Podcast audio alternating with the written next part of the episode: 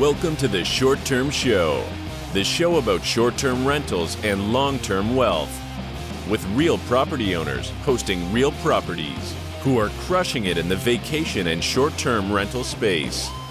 And here's your host, Avery Carl.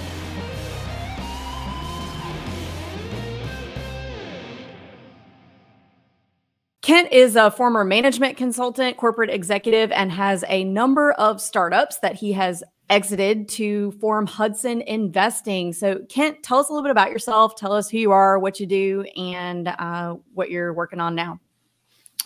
Yeah, I'd love to. So, uh, born and raised uh, in the Midwest in Indianapolis. And uh, when I got out of school, uh, you know, I always had known I wanted to, I always had kind of had the entrepreneurial spirit, always knew I wanted to own my own business. I didn't know exactly what I wanted to, to own yet and didn't really find that until much later, but, but I always just had that in mind. And so as I was coming out of school, thought that management consulting would be a great way to, to see a lot of different businesses and understand what works and, and what doesn't. And just get get a really good understanding of how to run a business for when when I found the right one for me. And so so I did that for 12 years uh, after graduating, lived in Chicago and flew all over the country helping businesses solve problems that they couldn't solve themselves. And so in that in those 12 years saw you know hundreds if not a thousand different businesses and got to see what works and what doesn't and it was a really good education on on just how to how to run your own. And so um, in 2010, uh, some partners and I left the firm that we were at and we decided to start our own firm because we really saw a shift in the market. We didn't feel that the firm that we were at was was going to be able to pivot and make that shift. And so we decided to go and, and start our own and really focus on uh, in a particular area. And uh, you know, for a little bit of luck and and for making the right choice and the taking the risk, uh, we were rewarded. And that business grew uh, from five guys around a kitchen table to 95 employees and 30 million in annual revenue in about uh, five and a half years. And and then we exited that at the end of 2015. And that's really when my real estate career uh, got started in earnest. And so we had the capital from selling that business and decided to uh, start to diversify. Right, I didn't want to have all my eggs in one basket. I had a stock market portfolio, but I'd not invested in real estate. So I started doing a bunch of research, and and like I think a lot of people do, you you find the people around you that you know that are in real estate, and, and I started implementing some of the strategies that they were doing.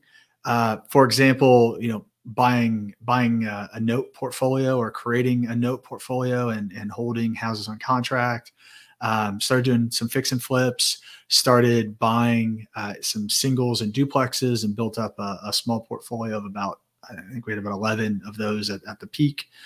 And um, and yeah, and at, at that same time, I started investing with others in larger multifamily. So I really learned about the syndication process and, and what that really means is just it's a fancy name for saying folks are pooling their money together to invest in something bigger and better than they could on their own.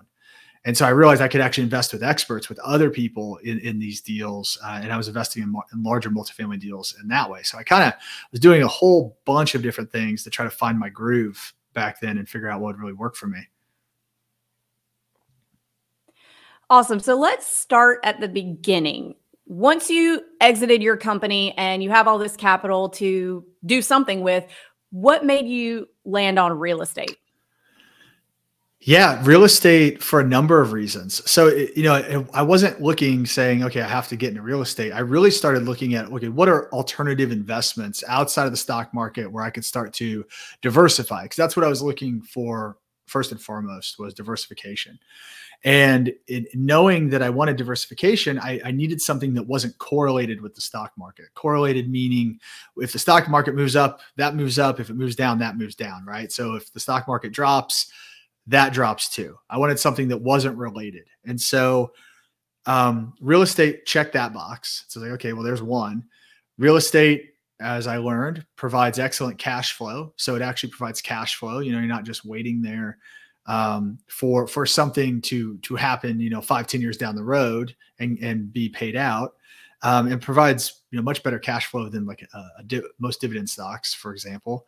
Real estate has the appreciation component because you know, real estate, I mean, historically has, has appreciated and gone up. And, uh, and then real estate has tax savings because real estate's one of the only assets where even though the asset's actually in- increasing in value, you get to depreciate it and you get to, to take those losses and, and use those um, to save on taxes. And so it really was checking all these boxes and I was realizing you put all these together, what kind of value that can create. And really uh, the light bulb went off and said, wow, I, I got to start investing in real estate. And so then I set out to find different ways to do that, right? Because there's a lot of ways that you can invest in real estate.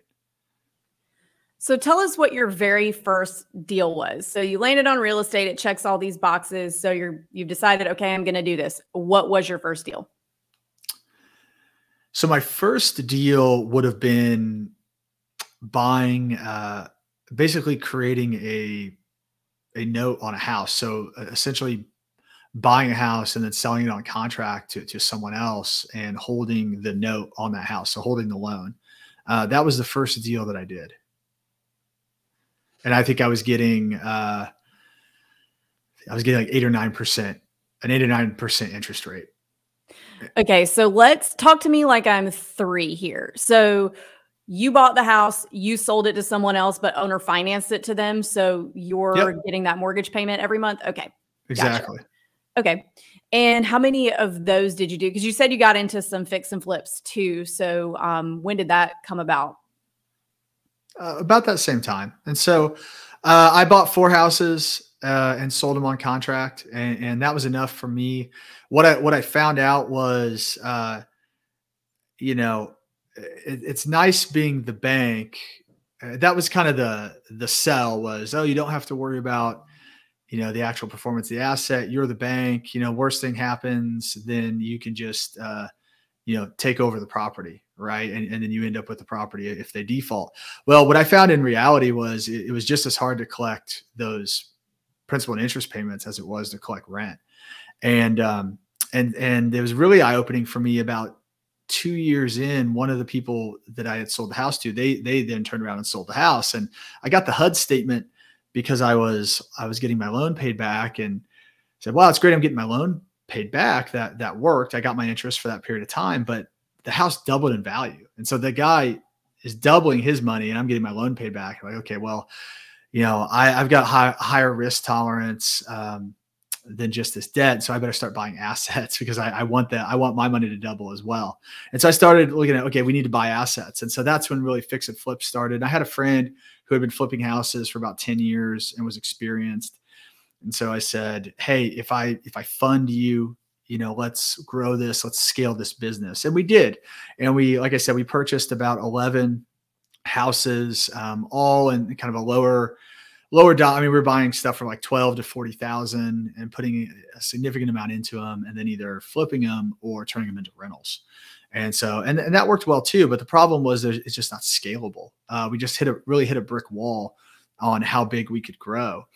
And you start realizing, you know, what it takes to buy a house um, versus what it takes to buy an apartment building. And in many ways, buying an apartment building is, is easier. And you can buy hundred doors at a time versus one door.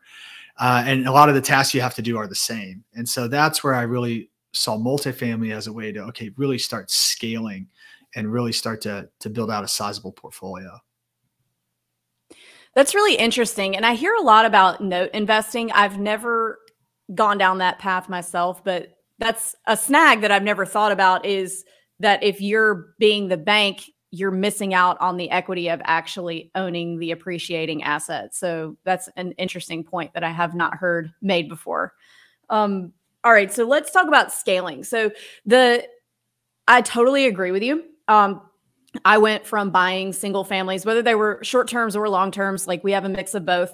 But at a certain point, we were like, okay, we can buy 10 more of these single families and rehab them and do all that or we can buy 10 of them at one time in one building and that's a little bit easier so mm-hmm. especially once you get to the point of being able to obtain commercial financing like if you have a relationship with a local bank who wants to fund your deals it actually is easier to get an apartment building. Whereas at the beginning of an investment career, when you may not have the experience to show a bank or you may not have a great uh, personal financial statement or PFS to show them, it can be easier to get just a single family home, which is kind of how I landed on starting with short term rentals, is that it's really easy to go get conventional financing on a short term rental. Then, once you have a certain number of those and you have X amount of cash flow, then it does make sense to jump over into that commercial space and and with the apartment building. So, tell me about your first sure. multifamily deal. Let now that we're jumping into that side of things. Um, sure. So, well, I started in multifamily really, like I said, investing passively with other people.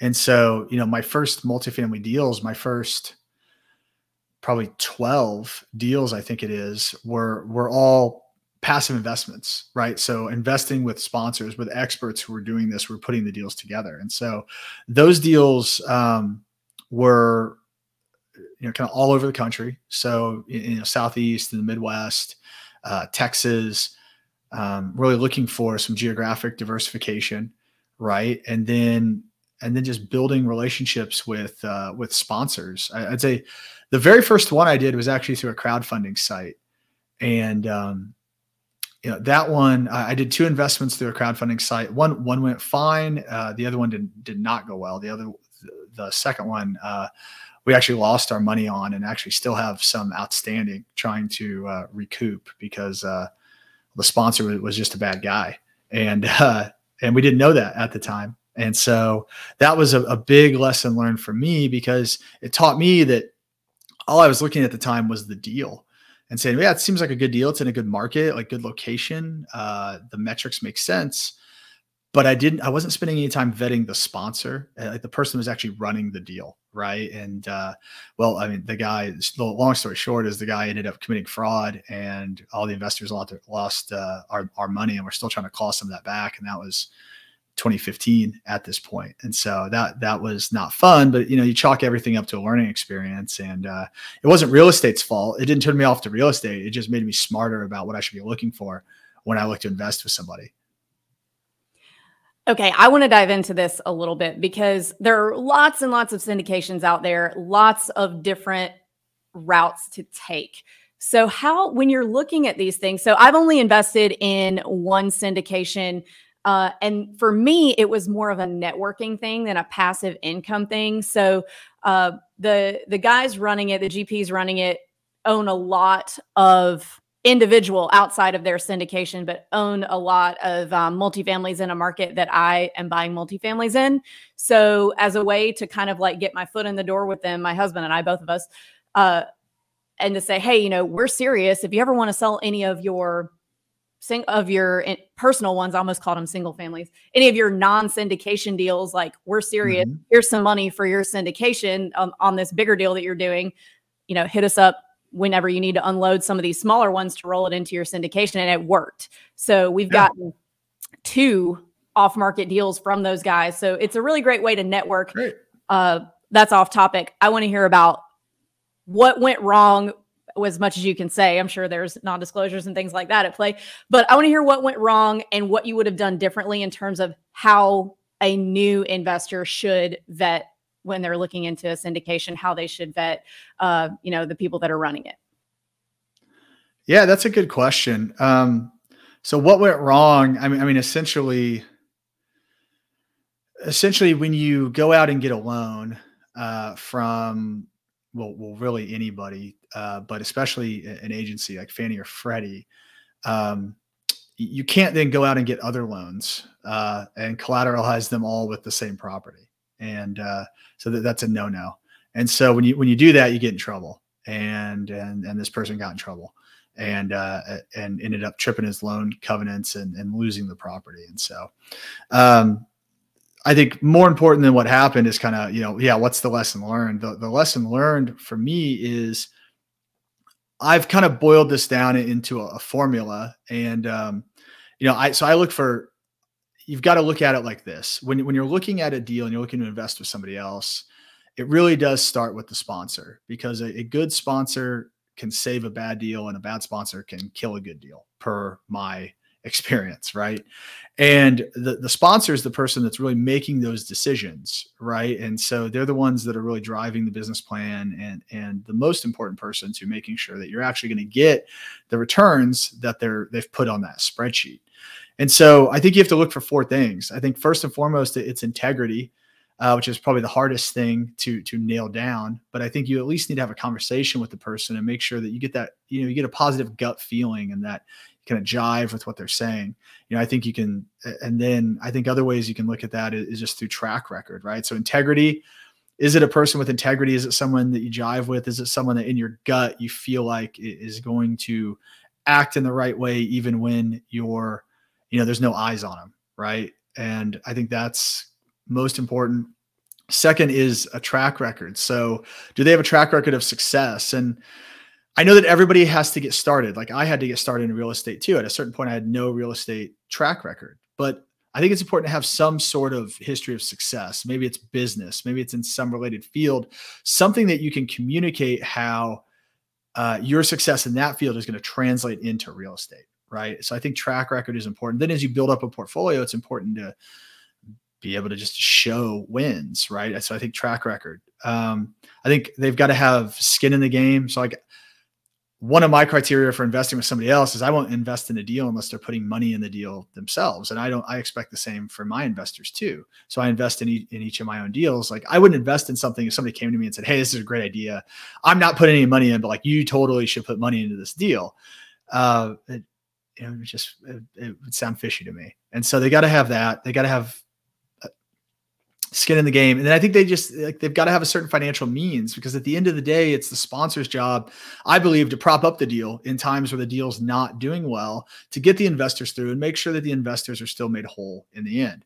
And if you're kind of just moving from deal to deal, like paycheck to paycheck, um, you know, if the sponsor goes goes bankrupt or one deal over here goes bad, like what is that? It can cause a domino effect to all the deals that they have in play.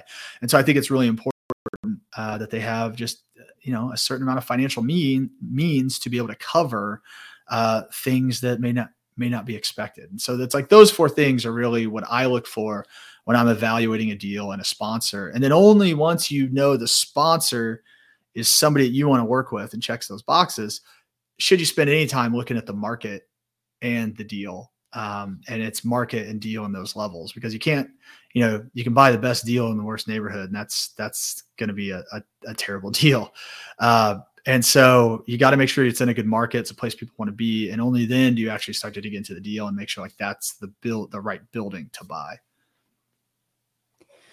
that makes a lot of sense. So I have one more question on investing with other sponsors before we get into your specifics. So sure when okay so you vetted a sponsor. You're like okay i like this person. I like what they're doing. Mm-hmm. when you're looking at the deal how do you vet that? Gotcha. Well I, it really comes with i think you really have to look into their assumptions right? Because you can make a spreadsheet say whatever you want it to say right? Like i could tell you every deal i do i'm going to get you a a 30% return, right? Or a 50% return. But like, what are my assumptions? What has to happen for that to actually occur, right? And so I think it's important for investors to really understand and then challenge assumptions. And I think some of the some of the biggest drivers of value are going to be what is what is the cap rate? Like what cap rate are they going in at? More importantly, what cap rate are they planning to sell at? You know, and, and is that realistic? Like if, you see a deal where, like what what I do and, and what a, what a lot of good sponsors do is we're expecting to sell at a higher cap rate than than how we went in, and because you're just building conservatism and you're building that cap rate expansion into your model. And so I think if if people are doing if not doing that, just saying, well, whatever the cap rate is today, we're going to sell at that same cap rate in the future. Well, then if the cap rate moves up on you, which the easiest way to think about it is as cap rate goes up, the value of property goes down, then you're not, you're already go, not going to achieve those expectations. So I think you, you got to look for people that are going to kind under promise and over deliver by building these conservative assumptions in. I think you look at cap rate, I think you look at growth assumptions. So what are the rent and other income and expense growth assumptions, right? And again, are those realistic in that market? Is it is it what's happening? Are they are they assuming because like rents have been going crazy the, for the past year, right? And so Indiana, I'll just use Indianapolis because that's where I live. Indianapolis has historically been a very steady kind of 3% rent growth market. Well, Indianapolis rents grew, um, depending on what, what you look at, 10 to 12% last year. And they're, they're on pace to do the same or even more this year. But if I'm looking at somebody's underwriting and they're projecting that's going to continue for the, the foreseeable future for the next three to five years, I'd say that's probably unlikely right? It's probably unlikely. At a certain point, there's going to be a, a reversion back to the mean, right? Back to the averages. Um, and so when I'm underwriting deals, you know, we're still, I mean, we're maybe growing rent at 5% when rents are growing at 10%. But again, I'd rather have that, I'd rather just overperform, right? I'd rather, if the deal looks good where we're at, then I'd rather have that all just be gravy on top. So I think you have to look at assumptions and how realistic they are. I, and then I think you need to look at the debt because a lot of people focus a ton on the equity, right? And what are my equity returns going to be? And what's my upside? My upside. I think really smart investors focus more on the downside. And, and I think one of the the number one way that you lose your money on a deal would be eh, to default on the loan. I mean, that's really one of the only ways where you can get the deal taken away and lose your money. And so you got to look at what kind of loan are they doing? Is it variable or fixed rate? What are their assumptions? How long is the term, right? Are they assuming that they're refinancing in a certain year? Like when we do our underwriting, we don't assume a refinance. We, we will underwrite it and say, here's what it looks like if we just held it the whole time. Because if we refinance, inevitably the numbers are always going to look better. And so, but what if we get there in year three and for whatever reason, market conditions, we can't refinance or interest rates are, are through the roof, right? So I don't like to see refinance baked in. Um, and I like to see that the again the debt assumptions the loan to value right? How much leverage you're taking what's their debt coverage? Like debt coverage means how much is their income above their debt payment? So again it's like the more narrow that is the less income can drop before you're you can't pay your mortgage anymore. And so those are things that, that i would really look for. I mean there's a i honestly have a list that i've created over time of like 35 items but those are some of the top ones Awesome. That's really good information, by the way, because we don't do a lot of episodes on this type of investing. So I think for people who are interested in making the jump from short term to getting into yeah. larger multifamily, this is, this is really good info. So we've talked about how you got started and then investing with other people. So let's talk about Hudson Investing a little bit. What do you guys do at Hudson Investing? Yeah. So at Hudson Investing, we focus on acquiring underperforming properties in outperforming markets throughout the Midwest. So I'm based in Indianapolis, and, and we have properties in Indiana, Ohio, and Kentucky currently. Um, and we we kind of look through throughout those states, and then Tennessee, uh, Northern Alabama, and Northern Georgia uh, as well. And so what we're looking for are you know markets with growth and we're looking for and we're looking for properties that that are undervalued. And so uh, it's very much a kind of a, a, very vanilla value add strategy. Value add meaning that we are buying properties that are already cash flowing right? They're not um, they're not distressed. So if you have distressed over here and you have turnkey over here distressed meaning the properties aren't making money you have to you have to pump cash into them until you can get them to a point where they can make money. And that's a higher risk for reward right? Like it's more risk but there could be a higher reward. It's just less likely. Turnkey over here is, is low low risk lower reward right? Because there's nothing you can't really force appreciation. You can't really improve the property. You're just kind of taking organic organic rent growth and hoping that that continues. Well value add kind of sits right in the middle I think it's a marriage of both, where I think to me it's the best blend of risk and re- reward. Value add meaning the property is cash flowing, the property is stable from an occupancy standpoint. We just see deficiencies that we can solve to help it make more money. Oftentimes it's because, you know, maybe it's a mom and pop style management, right? Like we, we've bought several properties from long term owners who it's their only property and they, they just don't have the most sophisticated management and, and they don't uh, mark their rents to market and push their rents, um, and they're just not realizing all that they can out of the property. And so that's a clear deficiency we can solve. We can come in better management, better manage it, renovate units, and, and we know that we can f- create value. We can increase the net operating income, which in turn, the thing I love about commercial properties is every dollar you're increasing that NOI in the market now, you're increasing the value of the property for anywhere from 20 to, to $25 typically. So you can force appreciation of the property. You're not just relying on the market around you to increase like you do on some of the smaller residential. Yeah, that's pretty much like kind of how syndicate not how syndication works because there's a lot more um a lot more to it than that, but I see a lot of people uh who want to come in and syndicate buy a bunch of single family short-term rentals and mm-hmm. have a big fund to do that.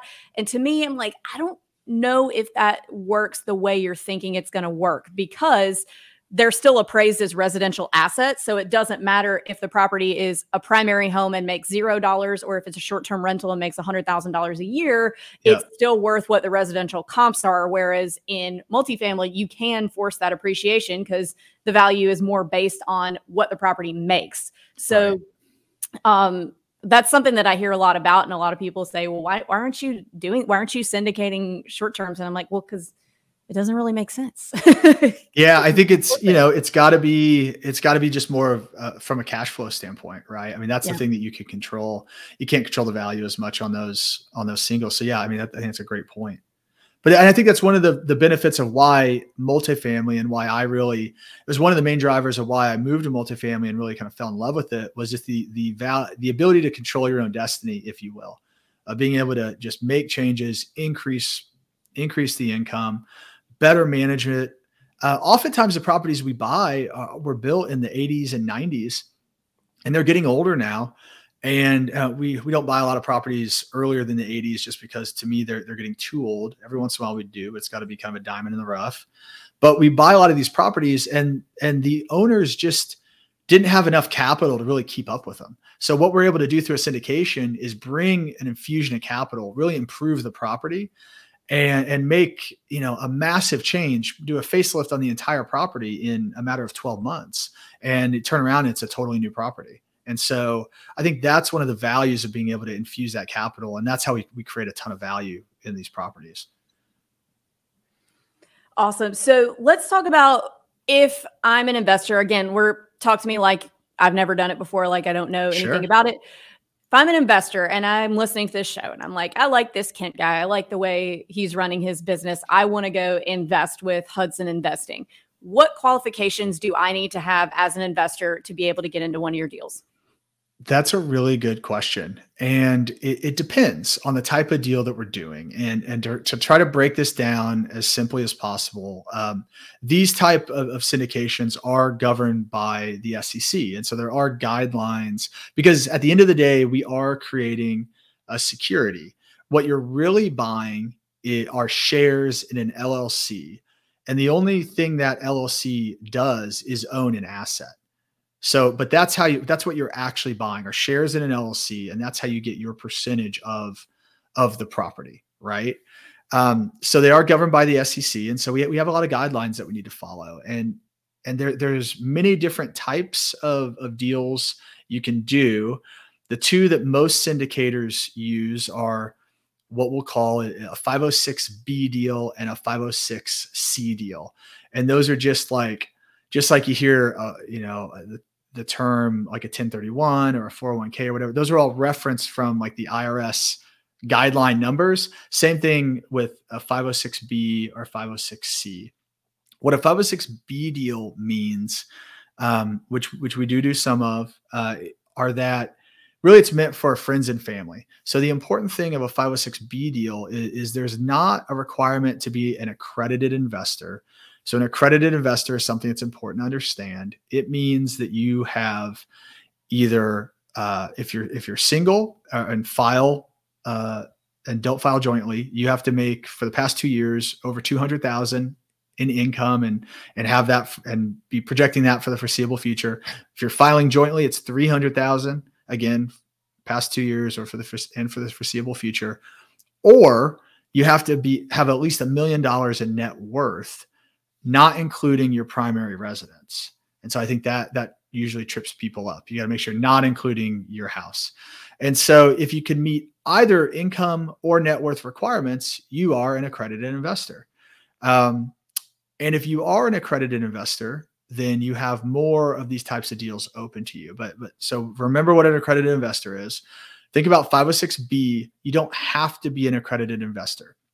I'm able to bring in 35 up to 35 non-accredited investors into a 506B deal. Um, but the important thing is we have to have a substantive pre-existing relationship. And that's why it's really more of like a friends and family deal because you have to know these people and have a substantive relationship before you um, ask them for money, essentially. And so, um, so I couldn't just Avery, like we just met today. I could not say, "Hey, I've got this deal. It's a 506b deal. Love for you to invest in it." Right? Um, that would that would not be that would not be right by the guidelines and not something that we would ever do. So the important thing there is to build, if you're not accredited, is to build relationships with sponsors ahead of time and have conversations with them. I mean, there, there's no hard and fast rule for a substantive relationship, but what a lot of people in the industry use is to have kind of three touch points over a 30 day period uh, before to build up a relationship, understand goals, different things before you, you would ever present them with with a deal and with, with an investment opportunity. And um, so that's a 506B, right? A 506C deal is for accredited investors only, but you're able to uh, w- what's called generally solicit the deal, meaning I can post a Facebook ad and say, Hey, I've got a deal to invest in. Uh, here's what the returns are going to look like. Who wants to invest? And so you, you really open yourself up to a broader market of people, but everyone has to be accredited. So really, it depends on what type of deal structure it is uh, and what type of deal is open to uh, to folks, whether they're accredited or not, are, are, the type of deals that you can do. So we we do a mixture of both. Uh, we started out like many others doing more 506b deals because I was raising money from friends and family and past coworkers and folks that I knew. And then as we've grown, we've started doing more 506c deals because my network has expanded uh, and we've added more accredited investors. And I have people that are referring friends, you know, other accredited investors uh, or accredited investor groups that are coming in together. And so uh, it just it just depends on the type of deal and, and what's right for that deal. I know I kind of went on a long tangent there, so I, I, let me know if I didn't answer the root of your question. No, totally, totally. So I, I do that did raise a question for me. So 506c, you can publicly market to all accredited investors, or if they're accredited, great, they can invest. 506b. Mm-hmm. Do you think that since it's something you have to have a pre-existing relationship with people for, do you think that that's how a lot of these guru courses and boot camps, et cetera, came about from that are being run by the, these major syndicators so that they can establish that relationship with investors that aren't necessarily accredited yet. But you know this way they're able to broaden that pool of people that they're allowed to have invest as people that they know. Eh, you know i mean that that i would imagine that's probably part of the strategy in doing that. I, I think you know i think besides the fact that they they make a ton of fees off of training and um, and and yeah, you really and I think it provides them with opportunities to partner with folks on deal. You know, I know a lot of those of those guys will partner with their students, and so it creates tremendous deal flow, uh, an opportunity for them to to get into deals uh, that they may not have known about. So I think there's a lot of benefits uh, in doing that. But yeah, I mean, I, it makes sense. I never thought about it that way, but I think to your point, yeah, I mean, that, it's a way to create a substantive relationship. I just thought about that because there's a few people that I've known over the course of the years outside of my investment career that when they found out that we were into real estate investing, then they started really trying to like, oh, you should come. I'm working with so and so, and we have this big weekend uh, next weekend. You should come down and and network. And then, oh, by the way, it's fifty thousand dollars, and we're like, um, yeah, no thanks. But um, it, it kind of struck me when you were talking about that that of course they're making a ton of money just on the fees but it also opens up a lot of opportunity. Yeah, absolutely. No i think you're right. Yeah. So uh last three questions of the show. Thank you very much for coming by the way. Uh we ask everyone these questions. The sure. first one is what advice do you have for 20 year old kent? That's a good one. Uh quit messing around with management consulting buy a duplex and start house hacking and just and just work your way up. That's what I tell everybody uh, that comes to like. I, so I host a meetup in Indianapolis and a monthly meetup, and we have a lot of new or aspiring investors that come. And when I used to when I first started the meetup a couple years ago and people would ask me, you know, how do I get started? I would, I, I would kind of just, there's so many ways, right? And I would kind of, and I've done a lot of them. So I kind of throw this at them and just kind of see their eyes glaze over and their hair shoot back. Right. and so I really narrowed it down to like, okay, well, what's like really the one thing I would do? And it's, it's absolutely house hack. Um, yeah. That you know, is the easiest and like most cost effective way to get started, I think. A hundred percent. You learn how to manage and you get somebody to pay uh, your mortgage. And I mean, there's just so many benefits. And I think, and like if you live there for two years, uh, at least in Indiana, you live there for two years, you don't have to pay uh, capital gains on the sale. And so if you do that every two years and move, you know, but if you're 20, by the time you're 30, now you've got five properties and I bet you got a really solid base of income to then go and and and kind of catapult off of, right? And so I think that's a great strategy.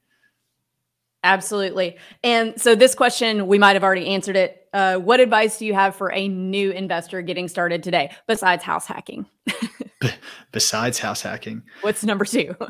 I just start networking. Like real estate is all about relationships. It's all about your network. You, if you're going to be successful, you got to get out of your comfort zone and you got to get in front of people. You know, find your local meetups that are going on. Maybe it's there's RIA meetings going on. Um, it depends what you want to do, right? What your strategy is, but like find people in your market that are doing that and start networking with them. I, I think just being an entrepreneur in general uh, you'll be in the minority uh, of most people, and most people will tell you you're crazy. Uh, if, you, if you're trying to leave a full-time job to go and be a real estate entrepreneur, most people tell you you're, you're crazy. So I think it's important to surround yourself with like-minded people that can support you, and you can you can get some positive feedback versus you know sitting around the Thanksgiving table and everybody telling you you're nuts for for what right. you're doing. totally agree with that. And last question: What is your favorite book that has impacted your mindset? That's a really good question. Um, I think the hmm, I think the book that had the there's two books that have had the biggest impact on my mindset. One would be Think and Grow Rich by Napoleon Hill, which is kind of the you know oldie but goodie classic on mindset. The other is, is uh, Awaken the Giant by Tony Robbins, and uh, that one that one I think is great because it's it, a lot of practical things to do to really really improve your mindset from you know goal setting and how to do how to go about that and um kind of just just the a lot it's a foundation for a lot of the things he teaches you know on how to create and maintain a good mindset. And so i think both of those books are really powerful. Awesome well, that is it for the interview on the short term show. Thank you so much for coming. And if our listeners want to get a hold of you, want to learn more about you, where can they find you? Yeah, if they want to get a hold of me, uh, they can find me at kentritter.com. And that's that's my home base. Uh, they can also reach out to me on social. Say I also have a podcast that's called Ritter on Real Estate, where we focus on uh, more multifamily and you know larger commercial things, um, but you know very similar style. And um, yeah, I mean, and then outside of that, um, you know, I think well, I think that's probably it. Those are probably the best places to, to track me down. Yeah, I think that's that's enough enough ways for people to find you. Well, Kent, thanks again so much for coming on, and we will catch you later. All right. Thanks so much for having me on.